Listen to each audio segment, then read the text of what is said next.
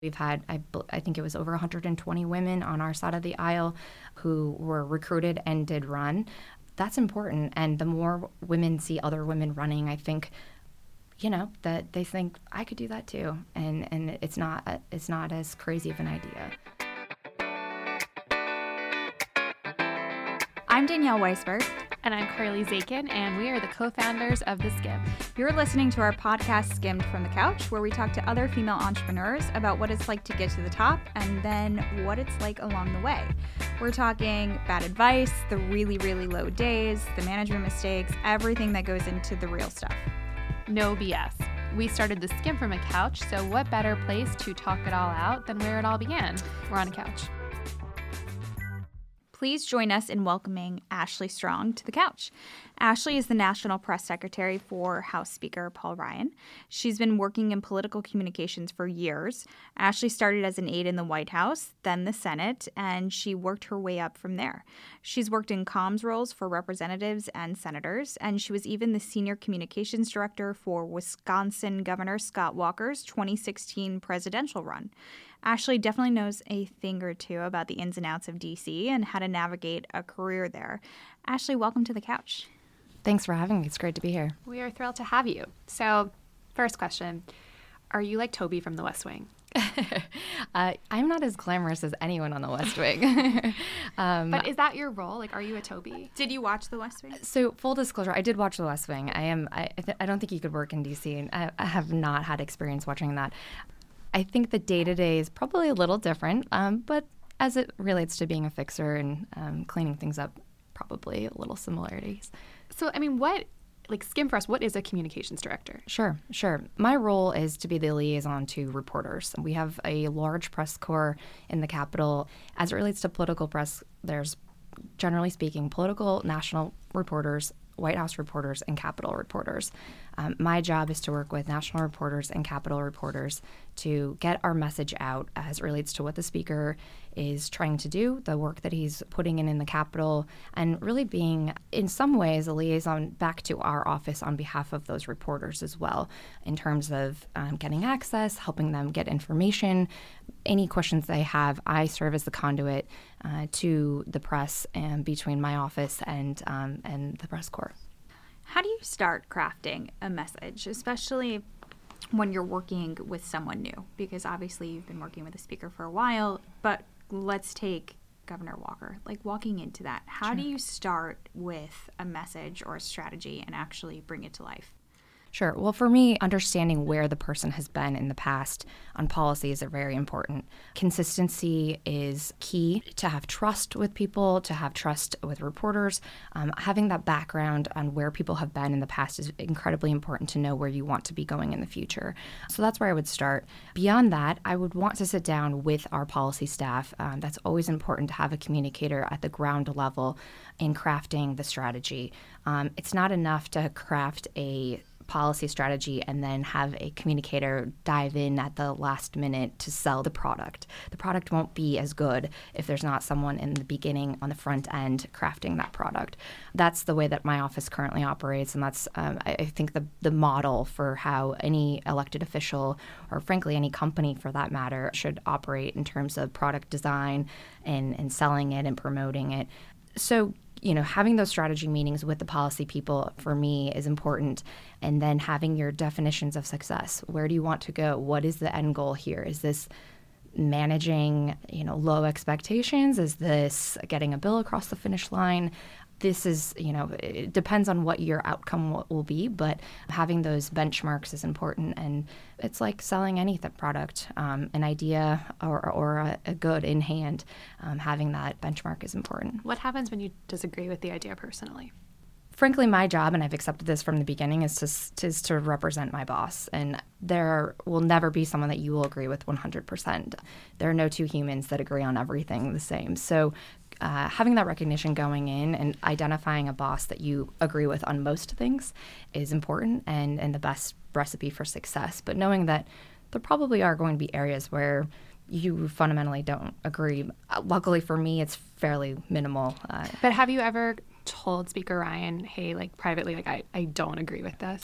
Oh, absolutely. I mean, in terms of approach, in terms of advice, the speaker would tell you if you were sitting here, uh, he doesn't hire people to say yes. Uh, he wants that feedback. In fact, after most interviews, after most press conferences each week, when we walk away, he says, "How how did I do? What could I have done better?" He wants to hear that, and I think that those are the best leaders, the people that want to hear that and surround themselves with people who aren't afraid to offer that uh, pushback, that feedback, uh, in a way that is encouraging, um, not uh, you know put down or negative, something in a way that they won't dwell on it for a long time, but in a way that they can acknowledge it, move forward, and, and fix it the next time.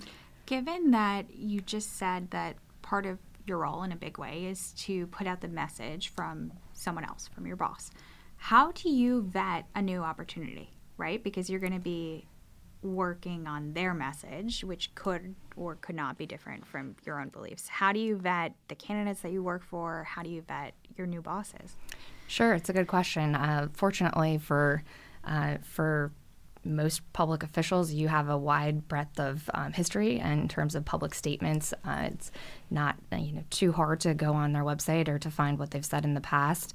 I think that demographics matter, um, where they're from, what they stand for, what they've worked on in their past previous lives, all of those things matter. And I, and I strongly urge communicators to look at that. When people come to me for advice on jobs, I, I often say, look at your delegation first, where you're from, who's your home state representative, are there similarities there? If not, who make a list of 10 people that you would want to work for, who you identify with, and then figure it out. Go from there. Identify their chiefs of staff. Identify how you can get to to that person. But the due diligence on the front end is simple research and, and talking to people on the hill, people like me and others who might know folks in the office, might know the person themselves.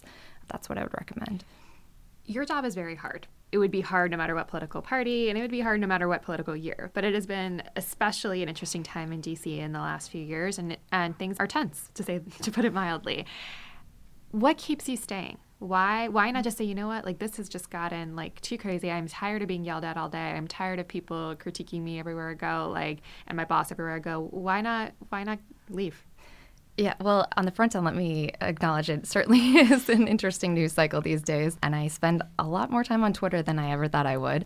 But you're right, uh, the the frequency, the tone, the tenor has all changed. I don't think that it's a product uh, a new product, I think it's accelerated in recent years. And I'm here because I work for an eternal optimist, and it encourages all of us every day to get up and get going and get as much done as we can. We've always known that there was an end line for the speaker. This wasn't a forever job, and we had very specific goals we wanted to get done. We're nearing those goals, and we're running through the tape, as he would like to say. I know it's a cliche, but um, we uh, we truly are um, moving at a pretty quick pace still, and and so every day we wake up knowing that we want to be making a difference for people and we want to be improving lives. And I think everyone on Capitol Hill is there for that. Uh, we might not agree with the approach, we might not agree with the policies, but I think everybody on Capitol Hill is there to make people's lives better. How do you think about your day to day role knowing that your boss is leaving? I'm using that in kind of the, the everyday sense. Obviously, he has a big impact on policy and but at the end of the day, for you, he's just your boss that is not going to be there. Sure. What does that mean for you? How do you think through that? Sure. Well, from a from a perspective of my current position, um, in terms of how I function, it's it's liberating in certain ways. Um, there is a freedom that we have to get as much done as quickly as possible. There's a sense of urgency, and I think that's incredibly important. Having deadlines and having having something to strive for in the next couple of months is is really something at the staff level we can all feel and we all identify with. I would say on a personal level, it makes me grateful. I'm incredibly grateful every day. I work in what's called the speaker's lobby, a room off of the House floor. And I'm surrounded by any number of reporters on any given day during the vote series in these recent months, I've looked around and thought, how grateful am I to be here with the world class reporters that we have and with members and with all of this talented staff on both sides of the aisle in the United States Capitol. It's quite an opportunity. And I think on a personal level, I feel just an immense amount of gratitude. So we we visited you and the speaker, and we got to do the interview on this like beautiful balcony that you just get to see the whole mall, and it was one of the most spectacular views I've ever seen what are the moments where even on the ugliest days of politics and in the most tense times when people are calling you things and your boss things and you want to call other people things and maybe do what never. what, what are the moments when you're like this is really fucking cool. Like yeah. put, put politics aside for like one second. Like where do you get just like look where i work yeah i i would have to say when i leave at night it makes the everything better. I generally speaking i'm leaving at an hour where there are very few people in the Capitol. And when I'm leaving and I'm walking through, my, my floor is the first level where the crypt is.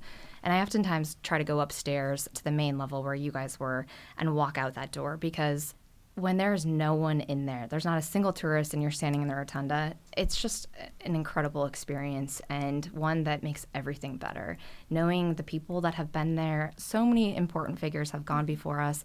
So many people have been there from across the world visiting and identifying with what we view as our, our, our, our constitution, our structure of government, all of these big concepts of freedom and liberty. When you're there by yourself and you look up, it's a pretty humbling moment. When you think about kind of the sense of history, it puts in perspective that you are a woman working in a field that is dominated by men. Across the aisle, there are more women than ever running for office. Hopefully, something that everyone on all sides are excited about and seeing women really creating more of a presence that has been long missing on the Hill. How do you think about that responsibility? And then how do you and i want to talk about you, who your mentors are but then how do you think about giving back to, so that other women can follow in your shoes Sure. You touched on a very important subject of women in, in politics. And I know on both sides of the aisle this year, we've had record numbers of women running both at the local level, the state level, the governor's office. One of my, a woman I look up to greatly, Christine Noem, is on the verge of potentially being the first female governor of South Dakota. There are stories like that across the country, and I think as a nation we should be very proud of that. While it's delayed, it's it's it's important in time. I think we've recruited over 120 candidates this year to run for House seats, female candidates. Um, that's something that I'm really proud of as uh, being in this party, and you know people like Congresswoman Elise Stefanik have made that a priority. As it relates to you know fostering that environment i think that's incredibly important on the on the front end identifying these people and and encouraging them to come out of their what they're living is probably a fairly comfortable lifestyle um, and putting themselves out in the spotlight. It's not an easy task to get people to agree to that for obvious reasons, but identifying that on the front end and, and carrying that through is important. And I'm proud that we've done that on, as, as Republicans. And, and like I said, it's something you're seeing across both aisles. Let's take a quick break. We've got a lot going on at Skimm HQ. You're listening to Skimm from the Couch, so we know you're all about female entrepreneurs and what it takes to make it to the top. But we've got something new to share with you too. In partnership with P&G, it's a new video series called Getting There, sponsored by Olay, Secret, and Pantene. Great lineup. We're going to let our friend Katie Couric, I cannot believe I just said that, ah, tell you all about it. Ever wonder how some of the best and brightest made it to where they are? Behind every successful woman is the story about getting there and their journey to the top. So I'm teaming up with the Skimm to learn and share the secrets of their success. Follow the Skimm on Facebook to watch Getting There. Now, let's get back to our conversation. You're an expert in messaging, as much as you can be, right? And I think about what you just said, and I think, you know, we have been so excited to see, as we've all said, the amount of women running for office. And hopefully that does bring a change of perspective in a lot of different ways.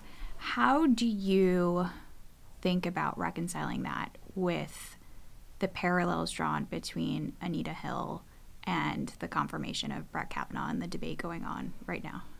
Sure. Well, I think it's a. Also, I want to say we don't know when this will air, so that might have resolved when this airs. Sure. So we're, we are asking before we actually know how that's Sure. going to unfold. Sure. Obviously, a very sensitive subject, one that I think everyone is taking very seriously on, on both sides of the aisle. I'm in the House, so we're not in the business of confirming nominees, including the Supreme Court nominee. But, you know, I can say as a female who is tasked with optics, clearly having female voices at the table is incredibly important. And I think that's why I'm pleased that Senator Susan Collins has really taken a leading role in, in these discussions. As it relates to the larger population of people serving, the committees reflect those larger populations. And so when there's more male senators, period, there are more male senators on these committees.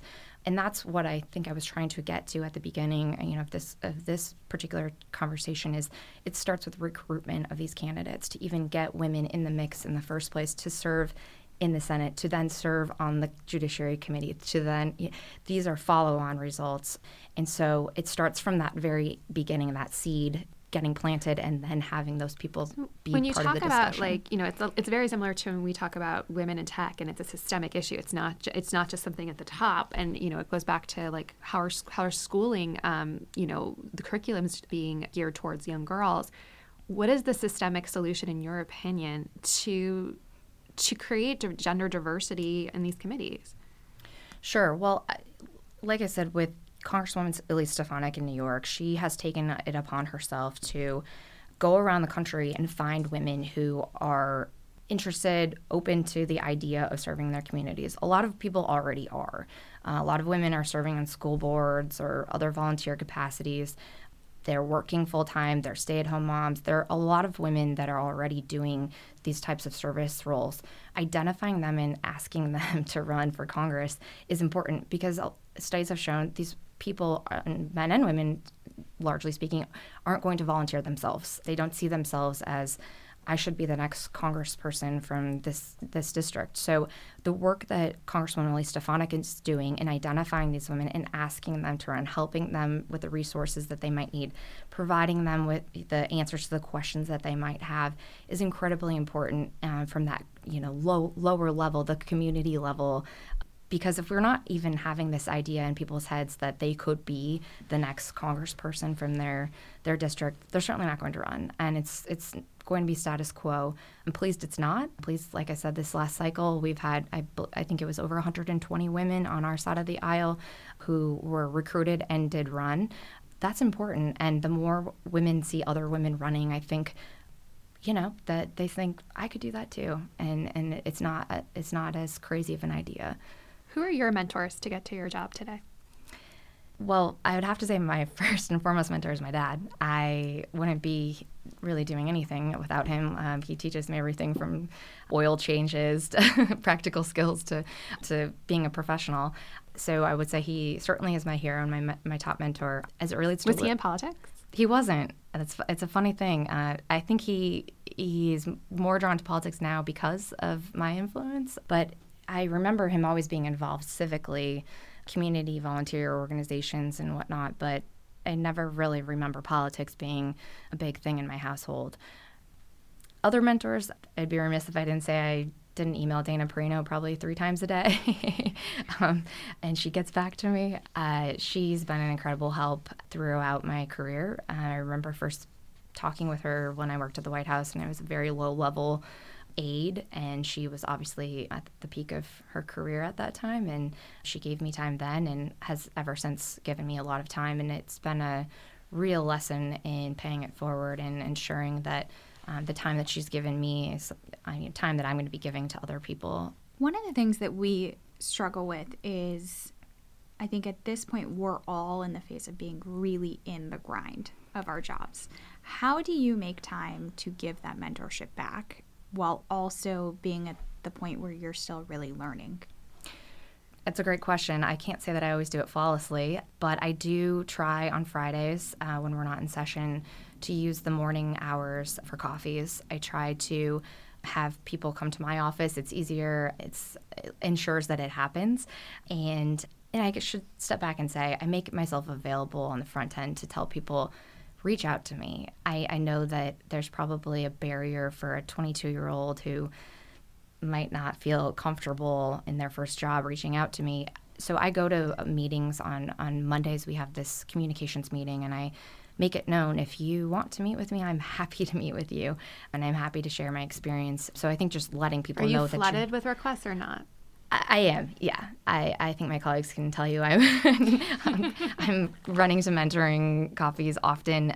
I don't I actually hate that word though. I, I, get as much out of it as they do. Mm-hmm. The, the word mentoring, I don't I don't mean to suggest I'm giving people insight that they don't have. I think it's an exercise that's great for both both parties involved. We recently had the um, CEO of SoulCycle on, and she has um, what she calls a millennial mentor.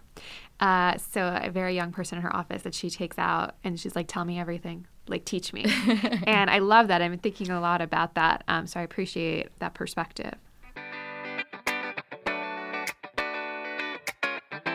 If you haven't caught on, one thing we talk about a lot at the Skimm are millennials, female millennials, being millennials, managing millennials. So that's why we're going to talk to you about CommonBond. They base loan options off of your unique situation. Yeah, so think about things like your payment history, your education. Uh, they don't just have blanket loan options. Instead, they really just tailor the loan for what your situation calls for. And we like personalization because it's about us, which means you get a lower interest rate. It also means more money in your pocket. So, best part, it's super straightforward, which we always appreciate. No fees, no hidden costs, just savings. Uh, go to commonbond.co slash skimm Listeners who refinance their loans through this URL will receive a $200 cash bonus from CommonBond. Go to commonbond.co slash skimm. And again, if you refinance your loans through this URL, you will receive a $200 cash bonus from CommonBond. Media has changed so rapidly since you entered this career. How has that affected your job description? And to, uh, is there something that you have to do now or have to think about now that five years ago was not on your mind at all? Absolutely. When I first started on the Hill as a press assistant about a decade ago, I remember we would print off the press releases and send them, uh, hand deliver them to the press gallery and fax them to the press gallery that's crazy. These days, people get our statements immediately. Um, Twitter obviously was not in existence uh, as it is now. I start my mornings on Twitter. I, I would like to change that. I don't know how I can change that at this point, but my mornings start early and, and the news is early because there's already so much going on. And with a platform like Twitter, everybody knows and is engaged uh, in the news so much earlier than they used to be and I think the news never stops. That's the other difference. Um, there used to be filing deadlines, and it, you'd go to print for the next day. At this point, we have stories posting at all hours 11 o'clock, midnight. So your job never stops. So, what walk us through a day in the life? What time do you wake up? What time do you try sure. to go to bed? I wish that I could say I had a consistent routine in the morning. I did for a while there. I'm a little bit out of it, but my ideal morning would be waking up around six, making my bed always, every day, without fail. It's the one thing I feel like I have control of over my day. I'd like to get a run in. I generally speaking try to run in the mornings on the mall. Um, do you check your work email first? I do. I wish that I could say I didn't, but I do. and I do respond to the pressing inquiries that I have at that point. If they can wait, then I, I will put them off. But generally speaking, I get back to them. I listen to audio readings of, I'm, I'm Catholic, so the daily uh, readings, and then I start my day. And I'm generally speaking in the office around nine. It's not a particularly incredibly early uh, morning in terms of, being physically there, but the morning is different on any given day as I, when I get to the office. Uh, we have two press conferences a week. Those days uh, are a little earlier. And um, and then from there we have interviews. Uh, for when you guys were in our office, you saw how quickly it was in and out. That's, you guys were on time. yes, very much so. Our scheduler, uh, director of scheduling, runs a tight operation, so we we have a busy day full of foreign diplomat meetings for the speaker, um, meetings with other members, uh, meetings with constituent groups, lots of reporter meetings, depending on the day or the week. Do you? I mean, you're obviously you're front and center a lot of the mm-hmm. time. Do you get nervous? Do you ever when when do you still get nervous if at all? I'd be lying if I said I didn't. I think it's a healthy and natural thing to feel that sense of, of nervousness. If you're not feeling that, you're not, I don't think you're rising to the occasion. You're not bringing your best effort. And if you've plateaued at that point, you should probably find another challenge and keep moving, keep moving up. I do get nervous and I do try to pretend like I've, I've been there before. um, but I think it's a healthy thing to get nervous as a professional, both men and women. I think that's a healthy, a healthy nervousness. What's the worst mistake you've made on the job? The worst mistake. You know, that is a great question. I probably made so many that um, nothing stands out as, you know, cataclysmic. I probably you know explaining something in a way that maybe isn't accurate and then having to go back to a reporter and correct what i've said that's incredibly important to me ensuring that i double back on what i've said and making sure that i, um, I correct the record if i did speak out of out of turn that's probably a more realistic day-to-day thing that I've I've done. I can't think of anything horrendous at this point, but I'm sure that I What's been I mean, you've worked on a presidential campaign, you've seen a lot of different versions of this role. What's been the best moment for you? The moment where you were like, that was me. Like, that was my message. That was yeah. a win. The best moment, I would say, working in the speaker's office has had any number of those moments. We've had some pretty big uh, messaging opportunities. It's in these little moments where I provided guidance in advance of a press conference and my boss listens and takes that. And and I might be the only person that notices that small tweak that that is made in his answer but it's the world of difference knowing that I provided that counsel that a very powerful person listened to that counsel and then it was delivered and that the message was was conveyed either in the headline or in his quote or in the thrust of the articles that are coming out uh, following the press conference. So there probably are num- any number of times that that's happened, and it's been a pretty profound moment. How do you unplug? Your job, as you said, is 24 7. So, like, if you do get at the run in in the day, I assume that that's some, yeah. some, ther- some therapeutic me time. But, like, do you turn off at night on the weekends? Like, how do you kind of try to be a person? yeah, I, I don't unplug often in terms of connectivity. I, I will say I have three sort of frameworks of how I can unplug. Running is the first one, and and I would say I do that as often as possible. I have a route that I do; it never gets old. I run by the monuments on the mall, and I feel pretty grateful every day that I do that.